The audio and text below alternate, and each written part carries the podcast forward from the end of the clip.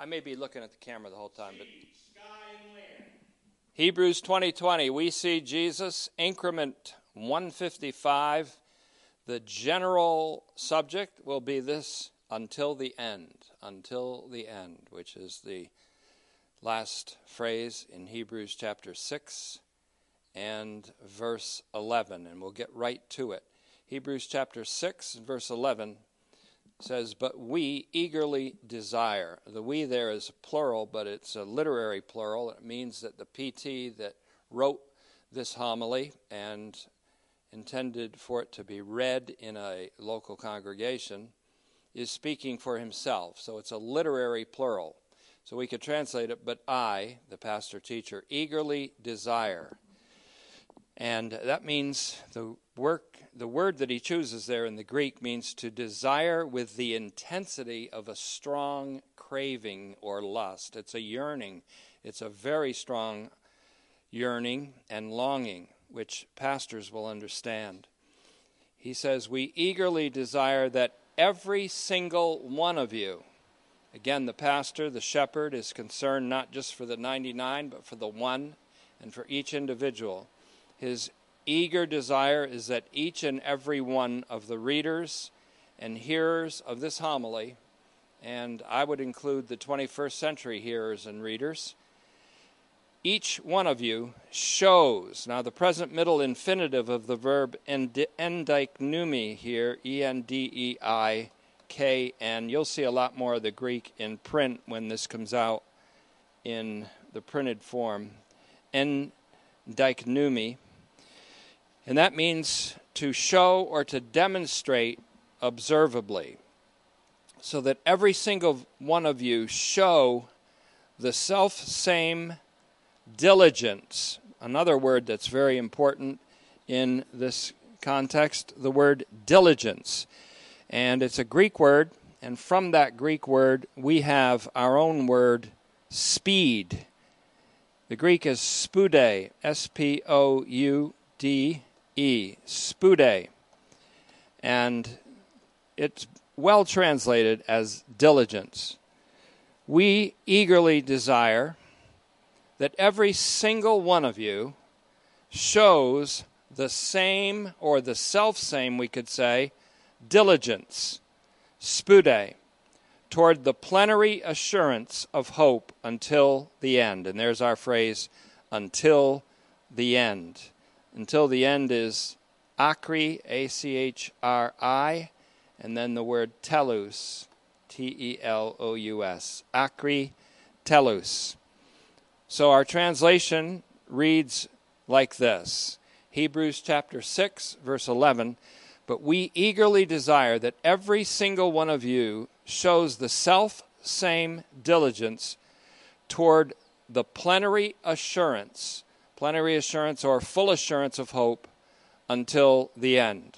And so now, Father, we pray that you'll bring this message to bear on the hearts of many and that you will cause it to be deposited in our souls like nails driven by the Holy Spirit to sponsor, to foster, to increase, and to cause our hope to overflow and give us great momentum of this hope so that we can communicate it to others in our time.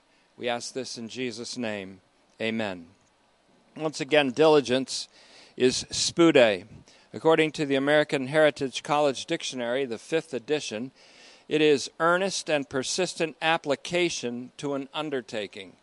It's steady effort and attentive care. This brings up the transcendent precept be attentive. To be diligent is to be marked by perseverance and steady effort. It indicates high motivation. Under synonyms in the American Heritage College Dictionary 5th edition is the following quote, diligent connotes steady, meticulous attention to an ongoing job or task. Like we've been saying through Hebrews, you have one job. We have one job. And we'll be looking at that again. The concept of diligence is highlighted in another passage and I've shown before and will show again in the future the tremendous correspondence of the Petrine epistles, 1st and 2nd Peter, with Hebrews. In 2 Peter 1 1 to 5, we have a primary use of that word spoude for diligence. It says this Simon Peter, slave and apostle of Jesus Christ, to those who have received equally valuable faith by the saving act of our God and Savior, Jesus Christ. Now, this is my translation from the Greek text. First, 2 Peter 1 2 goes on to say, Grace and peace be multiplied to you by the knowledge of God and of Jesus our Lord. As his divine power has given to us everything required for life and true worship. Life and true worship means what we call the higher integration of human living in Christ Jesus by the power of the Holy Spirit. Through the knowledge of him who called you to his own glory and virtue. Notice that he's called us to his own virtue, not to our own virtue signaling. Verse 4 goes on to say, through which he has given to us precious and magnificent promises, so that through their fulfillment you may become partakers of the divine nature as escapees from the corruption that is in the cosmos through unwarranted desire. Verse 5 And because of this, be applying maximum diligence. There's the word spoude in 2 Peter. Be applying maximum diligence to supplement your faith with virtue, and virtue with knowledge, knowledge with self control, self control with perseverance, and on it, on it goes until it climaxes with the word agape. Now, please notice in this passage, and we're going to find out later in Hebrews 6, the same idea. We are not escapees from the cosmos itself. We're in this world, but we're not of it.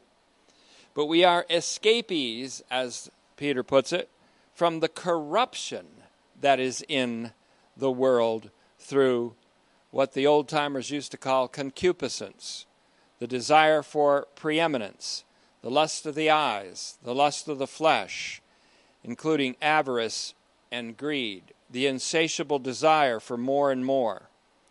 Peter then speaks of escaping from the corruption that is in the world through lust. The Hebrews author speaks of his readers having, quote, fled for refuge in order to grasp the hope that is exhibited before us.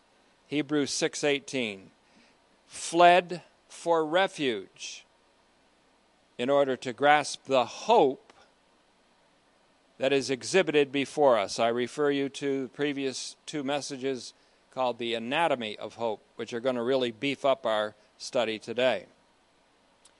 So, no matter what Tom Petty and the Heartbreakers said in their famous rock song, you do have to live like a refugee. Now, once in a while, you have a few people as old as me that will be able to relate to that song. We are escapees and refugees from the corruption that is in this world through the desire of the first woman to be wise, as Genesis put it, which, re- which also replicated the desire of the serpent to be preeminent. The corruption that is in the world came into the world through distorted angelic aspiration. I'll say that again. The corruption that is in the world came into the world through distorted angelic aspiration, and then through human desire to be like God or to be higher than God. We have escaped this corruption and have fled to Jesus for refuge and to lay hold of the hope that is incarnate in Him. Here's a thesis for you for our study today. Hope is not full assurance until it becomes perfectly certain of all that is to be hoped for of God's will. In other words, your hope isn't what we call full assurance, and that's another key word in our passage here. It's called Plerophoria, big word, P L E R O P H O R I A. Plerophoria. Bible writers don't apologize for using big words. Plerophoria, very important word in our study today and in Hebrews and in the New Testament and in the Bible itself. Plerophoria. And that means full assurance or hope fully completed or hope fully developed. Full assurance, complete or what we might call plenary assurance. Plerophoria. And again, here's the principle hope is not full assurance until it becomes perfectly certain of all that is to be hoped for in God's will. The word for full assurance is this word, plerophoria, and that's a long E, plerophoria, in Hebrews 6:11, which is our focus verse today, largely speaking anyways. The word is also found in Hebrews 10:22, but it's also found in other places in the Bible, including 1 Thessalonians 1:5 and Colossians 2:2. The verb form of this noun, plerophoria, is plerophoreo, floreo, P L E R, make that P L E R O P H O R E O, plerophoreo. And that one is found in Colossians chapter 4. It's worth reading and worth turning to unless you're driving. Colossians 4:12. Epaphras, who is one of you, Paul writes, a slave of Christ Jesus, salutes you. He is always laboring earnestly in your behalf in his prayers. That you would be caused to stand complete.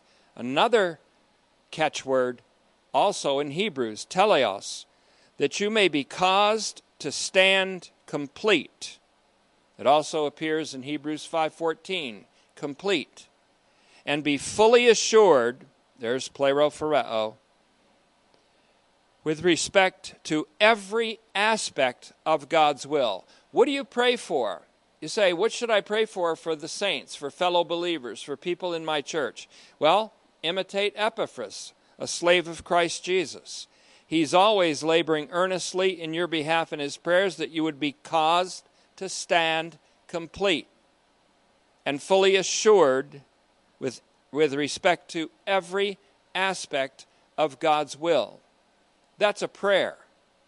And that is a fight in which we pray for that. We pray for that in the agona of the struggle of the ages.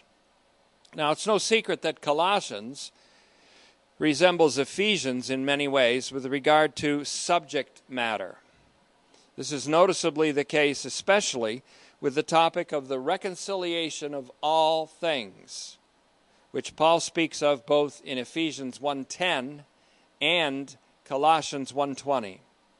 In fact, the recapitulation, as Irenaeus called it, or the summing up of all things in Christ in the heavens and on earth, is called the mystery of God's will.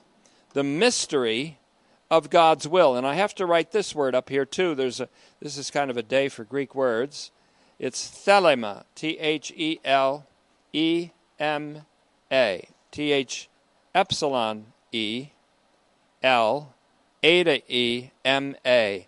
Another catchword in the New Testament. Thelema for God's will is also used in Ephesians 1 9 and in 111, verses which straddle Ephesians 1:10, which talks about the summing up of all things in Christ, which again should be the focus of a fully developed hope. If it isn't, your hope isn't fully developed. Thelema for God's will then is found not only in Colossians 4:12, but also in Ephesians 1:9 and 111, verses which straddle that so powerful verse in Ephesians 1:10. the mystery of God's will, thelema, that is, of the one who effects everything in keeping with the unstoppable determination of his will that's the way ephesians 1.11 puts it is to bring all of history to its redemptive goal in christ this is an unstoppable determination of god's will he said i will do all my will. In isaiah 46.10 i wouldn't disagree with him on that. I wouldn't reply against that. I wouldn't object. And so the mystery of God's will, that's what he calls it in 1 9, which is also of the one who effects everything in keeping with the unstoppable determination of his will in 111, is to bring all of history to a redemptive conclusion in Christ. And that is to make all times simultaneous and to gather together in Christ everything in heaven and on earth. Ephesians 1:10. Imagine all the people in ancient history and in the future and in present times and current times living in the same generation, living contemporaneously. The only way that that can be affected is through resurrection and the bringing together of all times into a simultaneity in future world. So that's God's plan. It's to make all times simultaneous and to gather together in Christ everything in heaven and on earth. Now, the point that I'm making here that is this to stand complete and fully assured of all the will of God means not only to be perfectly certain of God's will in one or two matters about our personal lives, for example, but it means to be perfectly assured that God has irrevocably determined to sum up or recapitulate all of created reality and to sum up all time and history in Jesus Christ, his Son. So you can say you know the will of God, but if you don't know that part of the will of God, your hope is incomplete. So we are not standing complete and fully assured of all that God has willed, to use the language of Colossians 4:12, unless we are fully assured and absolutely confident that the triune God has willed the restoration of all things. Now, I'm going to repeat these two things I just said because they too can be called theses, T H E S E S, plural of thesis, for our study in Hebrews. One, to stand complete and fully assured of all the will of God means not only to be perfectly certain of God's will in one or two matters about our personal lives, but to be perfectly assured that God has irrevocably determined to sum up or recapitulate all of created reality and sum up all time and history in Jesus Christ, his Son. Two, we are not standing complete and fully assured of all that God has willed unless we are fully assured and absolutely confident that the triune God has willed and determined ir- determined resolutely the restoration of all things. We find that in Acts 3:21, of course. A Christian may be fully assured that it is the will of God that he or she be sanctified and should avoid sexual immorality, for example. They would certainly not be wrong about this because the, the scripture is as plain as it can be when it says, This is the will of God, thelema, to theou. This is the will of God, thelema, to theou, for you, your sanctification, and that you should abstain from fornication. 1 Thessalonians 4 3. So that's to be assured of something about the will of God, but not all the will of God. This is not to be fully assured of all the will of God, though it certainly is a part of the will of God. Likewise, a saint may be assured that it is, quote, God's will in Christ Jesus, again the word thelema, to theou, or thelema theou en Christo Jesu, We'll have that in print also. That you could be assured also that it's God's will in Christ Jesus for him or her to give thanks in all circumstances. And you certainly wouldn't be wrong because, again, the scripture couldn't be plainer than 1 Thessalonians 5:18 this is the will of God for you in Christ Jesus that you give thanks in all circumstances so that a saint would be absolutely correct to be assured that thankfulness is God's will. So, in that sense, you can say, I know that it's God's will for me to have gratitude, to be thankful in all circumstances. You'd be right.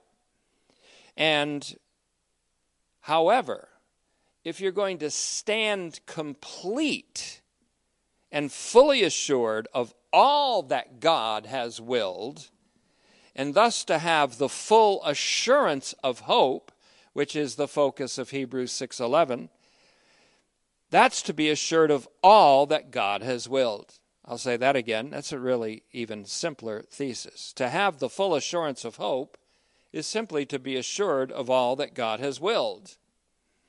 I will do all my will, he says. Again, God's God has willed that all things be reconciled in heaven and on earth, and that all times and all of creation be summed up in his Son. Are you assured of that? Then you're not fully assured of all of God's will. And I speak for myself too. Years ago, I could not say that. I didn't know about the restoration of all things and that it was God's irrevocable will. So, this is something that God has resolutely determined. God has willed that all things be reconciled in heaven and on earth, and that all times and all creation be summed up in his Son, who is called the Son of his love in Colossians 1:12. This is something, and I can't stress this enough, that God has resolutely determined.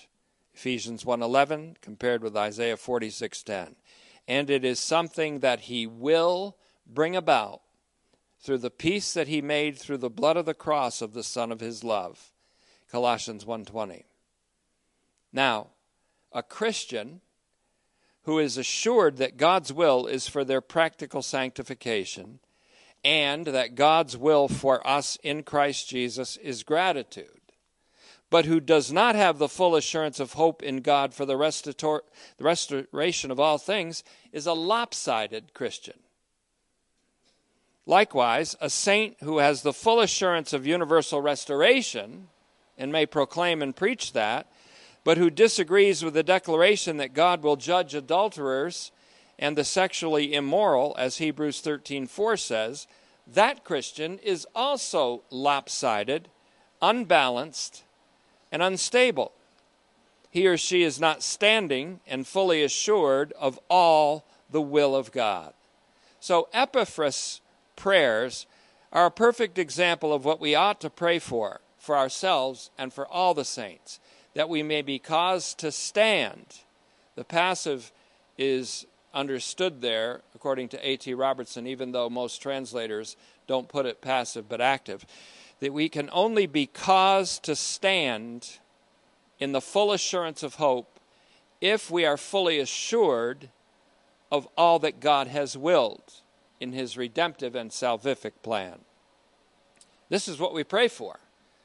Praying for all the saints, praying for all your friends, praying for those who are not yet Christians, that they would be caused to stand complete in the full assurance of all that God has willed. So, following the message on the plenary manifestation of love, which we proclaimed two times, three times ago, and the two part anatomy of hope, which we just finished in our previous two increments, the next verse hits home with more force than ever because of those lead in messages. Hebrews 6:11 here's again the translation so far.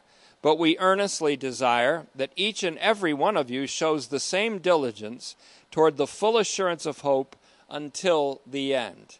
Each and every one of you.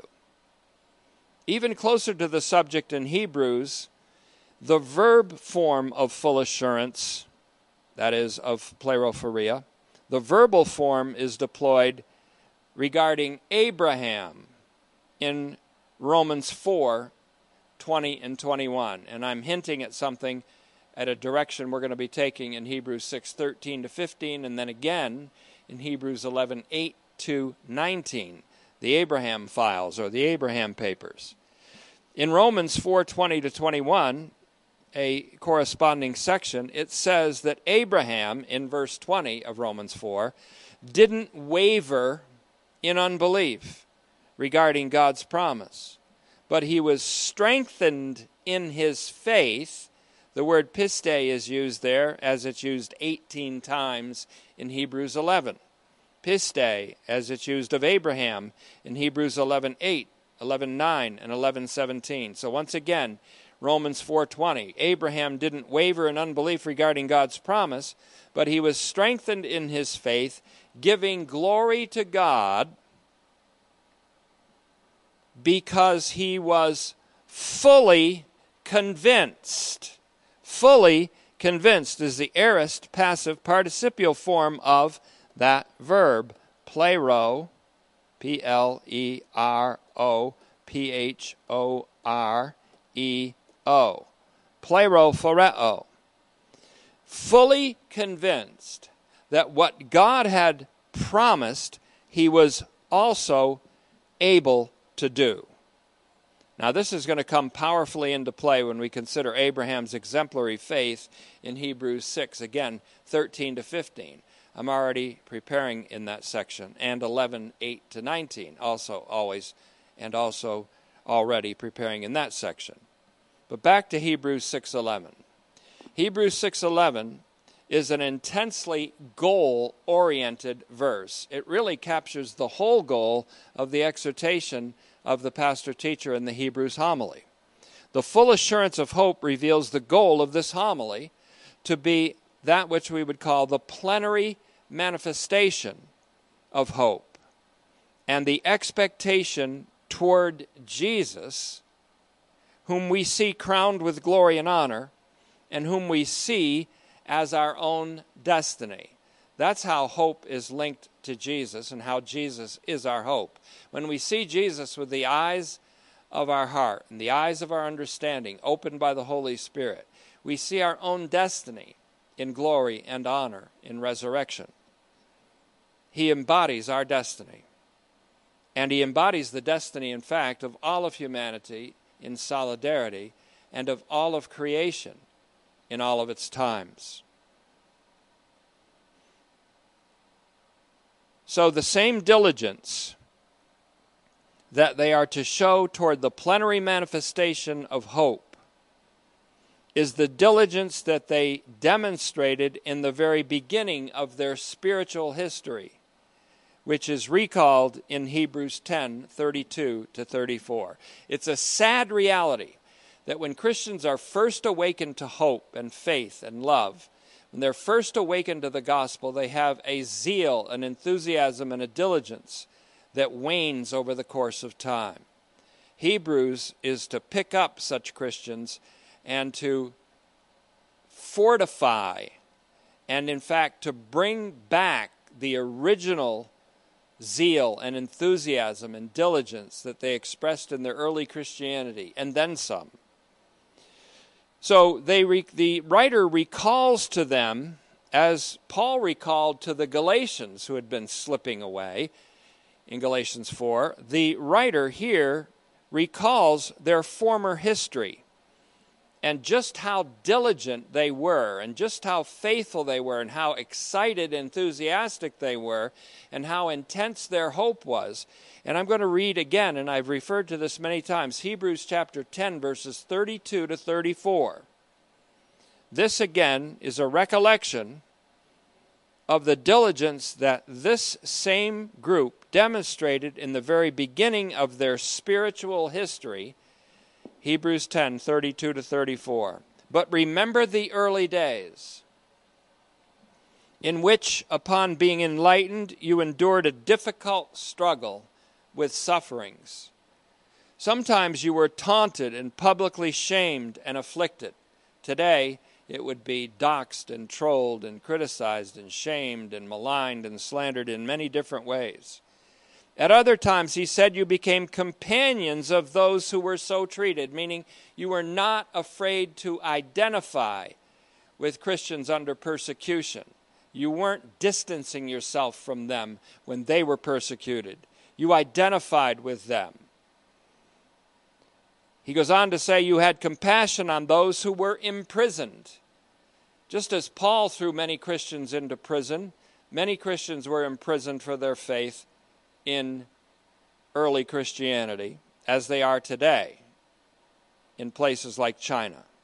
You had compassion on those who were imprisoned, that is, imprisoned for their faith and their confession of Jesus as the Son of God. And this is a stunner. This one kind of stunned me when I read it and convicted me too.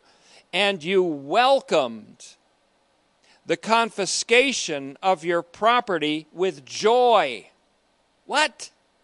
You welcomed the confiscation of your property with joy. Tain harpagen ton huparkonton human pros dexaste. In other words, and I mispronounced that phrase in the Greek, but I tried to read it anyways. You welcomed the word welcome there, prosdechomai, means the kind of thing you do to welcome guests in your home that you've invited and that you're entertaining and that you're joyously receiving into your home. He said, You received the same people who were confiscating your property under the orders of the government, you received them with joy. The explanation comes right after that. Knowing that you have an enduring possession, an enduring property, meaning in future world. That's how convinced and how close they were in their mind to future world. They knew they had an enduring possession in future world that could never be confiscated, from which they could never be evicted. That could never be destroyed or burned with fire or blown away with hurricanes or typhoons or washed away with tsunamis or eaten up by termites or insects or broken into by thieves or burglars. It's very difficult.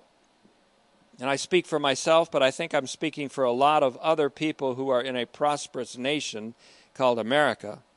It's very difficult for most of us to conceive of the idea of someone welcoming the seizure of their property with joy.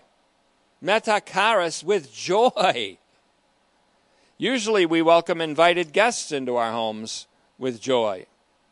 But it's entirely counterintuitive. Remember that word from the Anatomy of Hope. It is entirely counterintuitive to welcome the seizure of our homes with joy. The only way to make sense of this is to see and really to welcome for ourselves the idea of a transcendent way of being that is intensely oriented to future world and identified with Jesus, the Son of Man, who said himself, the Son of Man has nowhere to lay his head. Matthew 8:20. This kind of joy isn't the kind of joy that we even can relate to in most of our daily lives. This kind of joy also was shown by the apostles, who were, quote, rejoicing that they were considered worthy to suffer dishonor. Uh, think of that. They were rejoicing that they were considered worthy to suffer dishonor on behalf of the name of Jesus in Acts 5:41. What kind of living, what kind of being, what kind of way of being and way of living is this? Well, it's something beyond ourselves. It's something outside of ourselves. It's something we are entirely incapable of even conceiving of when we're occupied with ourselves and preoccupied with ourselves, with our whole attention being curved in on ourselves. This diligence that we've been speaking of is the zeal and enthusiasm that the recipients of Hebrews showed while being highly motivated by their love for God's name, as demonstrated in their joyful service of the saints, the subject of 610 of Hebrews, especially those saints who are being persecuted and imprisoned for their confession of Jesus as the Son of God. Some people know Christians when those Christians are popular and they're happy to say, Oh, yes, I know him. Oh, yes, I went to Bible school with him. Oh, yes, I was in seminary with him. Oh, yes, I sat under him. Until he's maligned and slandered and accused and made to look guilty in front of the whole world, then it's, Oh, I don't know. Oh, yeah, well, I kind of knew him. I didn't really. I was always kind of doubting what he was saying. I always wondered about him. I, yeah, I, and they start to distance themselves. Or, like Peter, they may even say, I never knew the damn guy, and curse. Who knows? That's the way it is with lots of people, and uh, that's just human nature. Human nature apart from the supernatural spiritual life, that is. And so, this diligence even entailed at the time the confiscation of their earthly possessions with joy. That is, if they kept standing with those who were persecuted, and if they kept confessing their faith in Jesus Christ, at that time, they could lose their homes. They could lose their occupations. They could lose their social standing for sure. They could lose their membership in any number of clubs. And so, this diligence early on entailed the confiscation of their earthly possessions, but they endured it with joy. The reason that they could endure such a thing with joy was precisely because of the intensity of the hope that they had with regard to their enduring possessions in future world their true riches.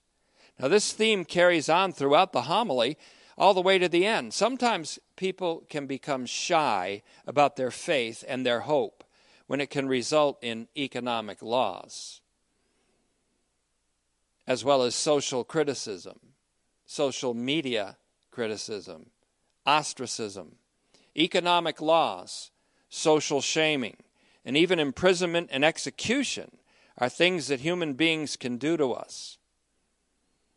But all the way near the end of the Hebrews homily, the writer says this in Hebrews 13, verses 5 and 6. Let your way of being be free from the love of money.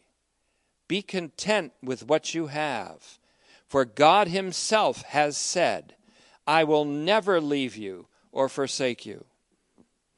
So we can confidently declare, The Lord is my helper. Boethos. I will not be afraid. What can man do to me? The point you can't serve God and mammon. Easton Bible Dictionary says that mammon means wealth or riches. And also by personification, mammon means the god of riches. Matthew 6:24, Luke 16:9 to 11. So you can't serve two gods. You can't serve God and you can't serve the god of earthly riches at the same time. You either come to hate one and love the other, or love the one and hate the other. So here's the principle the way I see it after considering these things there is a dishonor that is honorable in the kingdom of God. And there's also an honor in this world that's really a shame. The glory of the enemies of the cross of Christ in Philippians 3:18 and 19 is in reality a shame. Paul said that blatantly.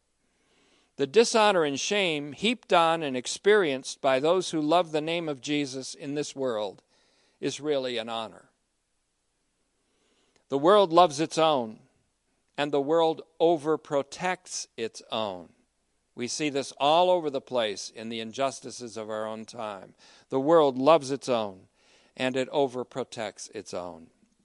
The prince of this world rewards his willing and happy subjects. But in this world, the lovers of God and the true followers of Jesus will suffer hatred by this world. Jesus himself said to his disciples in John 15 19, If you were of this world, the world would love you as its own.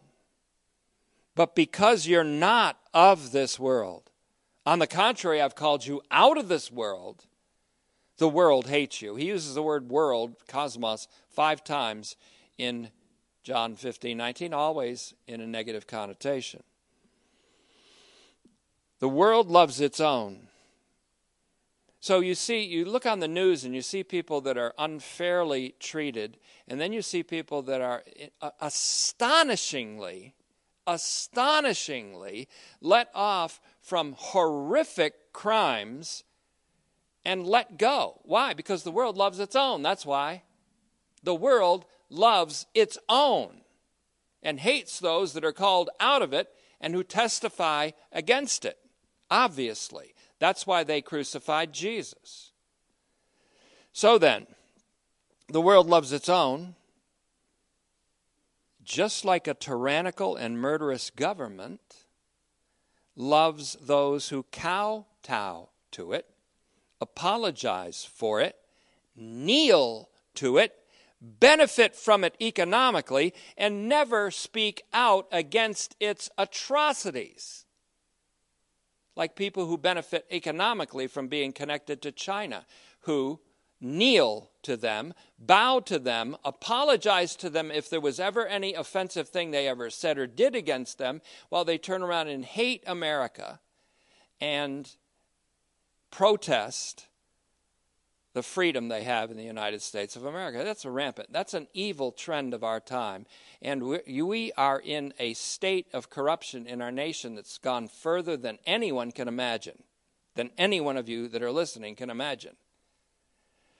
And there's only one hope, and it's a renaissance of history that comes about through the pure grace of God through people who live beyond themselves and in Christ and in the power of the Holy Spirit and who redeem the time in Ephesians 5:16 and Colossians 4:5. So, the phrase until the end in Hebrews 6:11 is achri telous A C H R I achri T E L O U S, until the end. According to Thayer, achri denotes, quote, the reach to which a thing is said to extend. And he says that it, quote, signifies up to, the idea of up to. He also notes then that the adverb mechri, there's a word that means almost the same thing, and I want to bring this in because it's very important. Mechri is similar to it, M E C H R I, a similar adverb. The adverb mechri is also important here. And it too indicates extent or the phrase as far as. And the primitive distinction, he calls it, between mechri and achri is often disregarded and each particle is used of the same thing. So the Byzantine text, which is the majority text of the New Testament, has mechri telous, M E C H R I T E L O U S, in Hebrews 3 6. There, mechri means as far as, or to the point of. The readers of Hebrews, therefore, as we've seen many times already before, and I hope I've emphasized it enough not to be forgotten, the readers of Hebrews are to, quote, hold on tight to the boast of their hope, ta kakema ta elpidos, until the end, mechri telous. In Hebrews 3:14, in both the Byzantine and Nestle Aland Greek texts, the readers are told to quote, hold on to the original reality, hypostasis, the original reality which is the same as to saying their faith and hope. their original reality until the end. Mechri telous.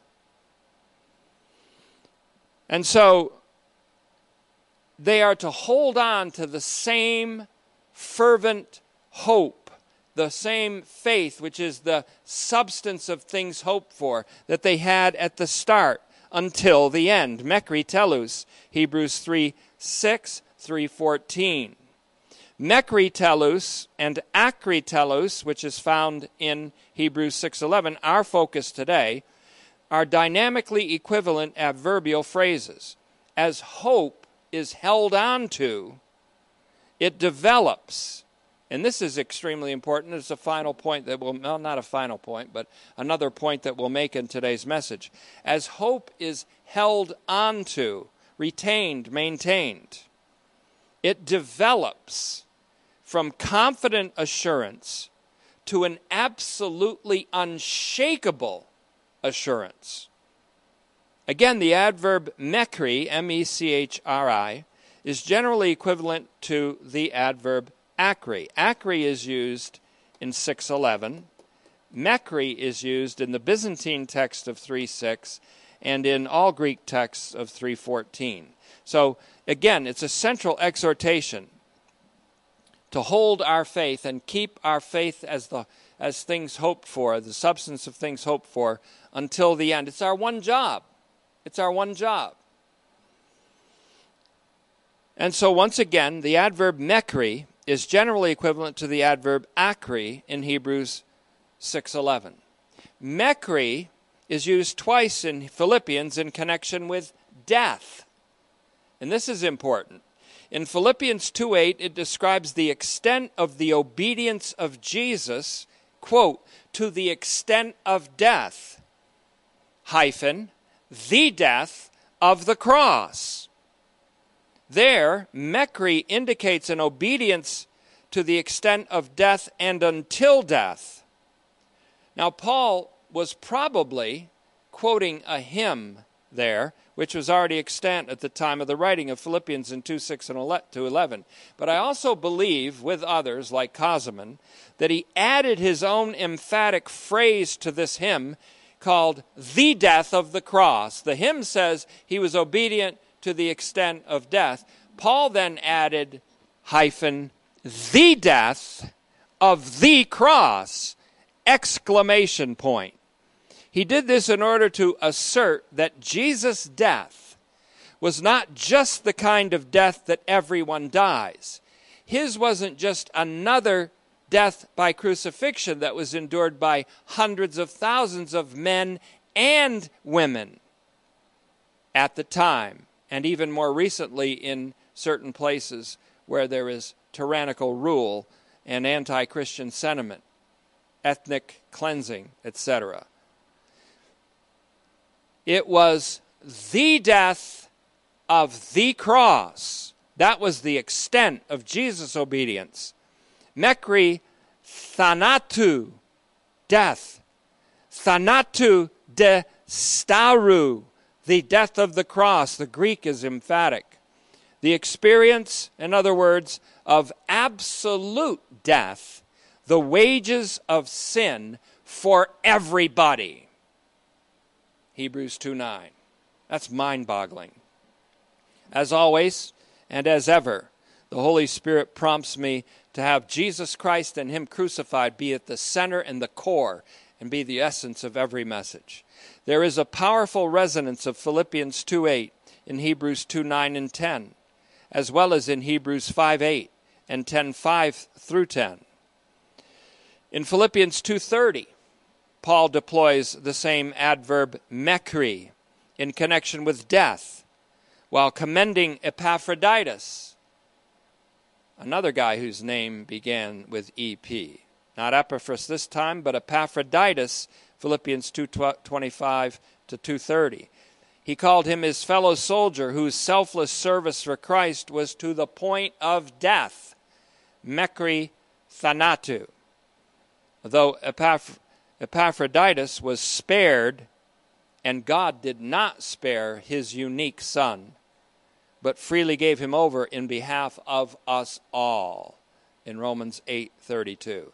So both mechri and achri are used to express spatial extent and mean as far as and also temporal extent until and they both are often associated with the extent of death. Now, all this is going to make sense. I know it sounds like a lot, but it's all going to make sense as we focus on our last moment here. Acts 22 4 also associates mechri or until with death. The point that I'm making here is that Hebrews 6:11 as well as Hebrews 3:6 and 3:14 urge the readers, including us in the 21st century, to hold on to our hope until the end, which usually means until death. For us, it either means until death or until the event of the parousia or the second appearance of Christ. We are to hold on tight to the hope until we die. So here it is very simply reduced. We have said before that we've learned in Hebrews we have one job. Let's expand this a little. We have one job until we die. You never retire from that job, holding on to hope, until it becomes a full and complete assurance of all that God has willed. And we do this until the end. When Paul was certain that his death was imminent, he expressed assurance that there was a crown of righteousness awaiting him after his death. A crown that would be given to him by the Lord. The righteous judge, he called him, Jesus himself. The reason for this assurance on the part of Paul is that Paul, by his own admission, had, quote, kept the faith, fought the good fight, and finished the course that was set before him. He fought the good fight. He finished the race, and he kept his faith in that order. Now, the use of three perfected tensed or perfect tensed verbs fought, finished, and kept are a triple indication that he had held on to the hope. And by that we mean faith is the substance and assured assurance of what is hoped for. He kept the faith, which meant he kept the faith that is the assurance of things hoped for. Hebrews 11:1 until the end. Again, because he had kept the faith which is the assurance of things hoped for, he could reasonably and confidently expect that what awaited him was reward in the form of a crown of righteousness, which the Lord Jesus, whom we see crowned with glory and honor, will give him on that day, the day of Christ. And Paul was also assured that he would give that crown not only to Paul, but to all those who will have loved Jesus' epiphany, loved his coming in 2 Timothy 4 8. That is why the author of Hebrews homily intensely desired for each and every one of his readers and hearers to show diligence for the completion of their hope until the end. That's why. Confident hope has a great reward. Confident hope has a great reward. Hebrews 10:35, one that even surpasses the great salvation that we are not to neglect. Great is one's reward in heaven who has endured opposition for their hope in this life and who has kept their hope despite that opposition. Finally, the question remains. I intended the message I'm doing today to possibly be two messages, but I'm going to do it all as one meaning it's kind of dense in its content. The question remains how do we hold on to this hope? This question is answered by a person named Preisker, P R I E S K E R. I think he's a German theologian. He's quoted in David Peterson's book called Hebrews and Perfection, about halfway through that now.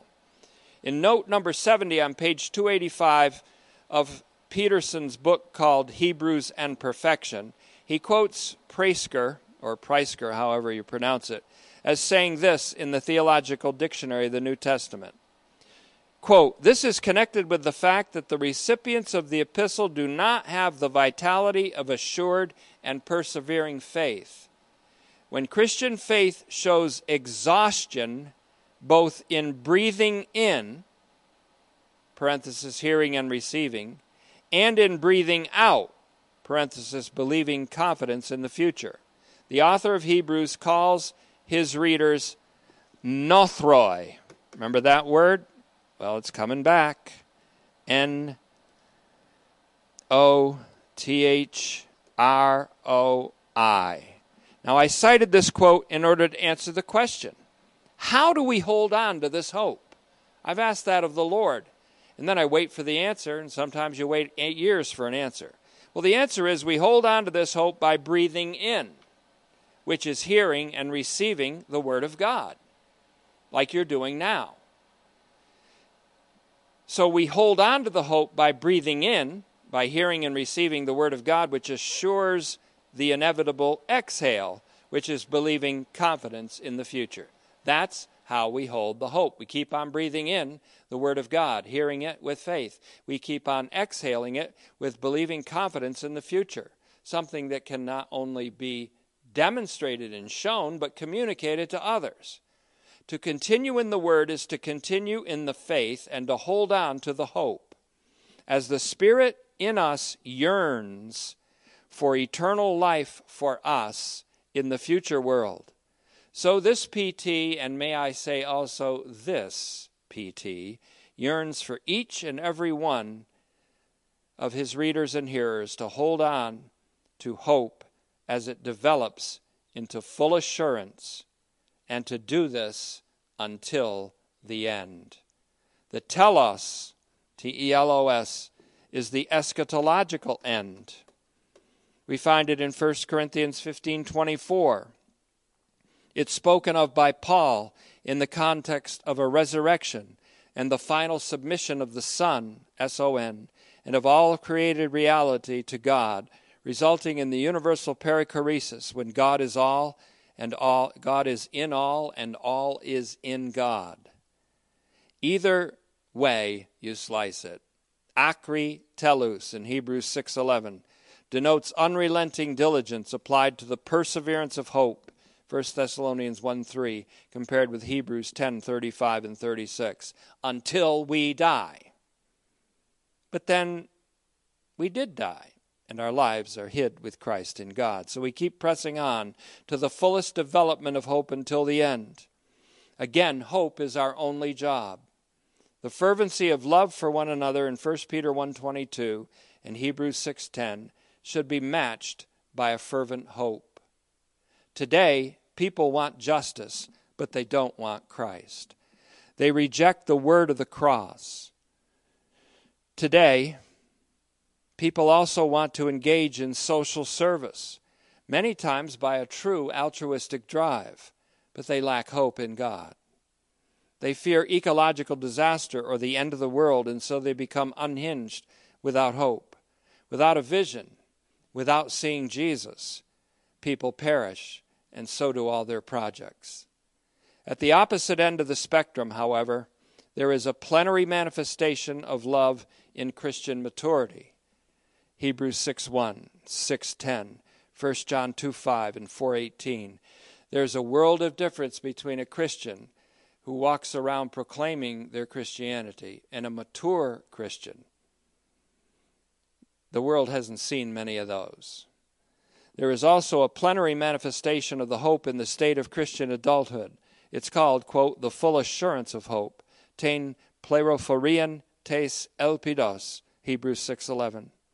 The Christian life, the higher integration of human living that is largely counterintuitive and outside of ourselves in Christ, is a life which the Holy Spirit causes hope to overflow in us. This same Holy Spirit who pours out the love of God in our hearts in Romans 5 5 causes hope to overflow in us in Romans 15:13. The Holy Spirit, using the scriptures, causes hope to become fully developed in us to the point where it overflows to others and becomes even infectious or contagious. The communication of hope to others is a part of what it means for us to become agents of God's beneficence and benevolence to others. Every person who has fully taken refuge in Jesus as our hope becomes a refuge for others in times of anxiety and growing despair. As Isaiah 32 2 says, each will be like a shelter from the wind, a refuge from the rain, like streams of water in a dry land, and the shade of a massive rock in an arid land. Father, may that be so for us. We ask this in Jesus' name. Amen.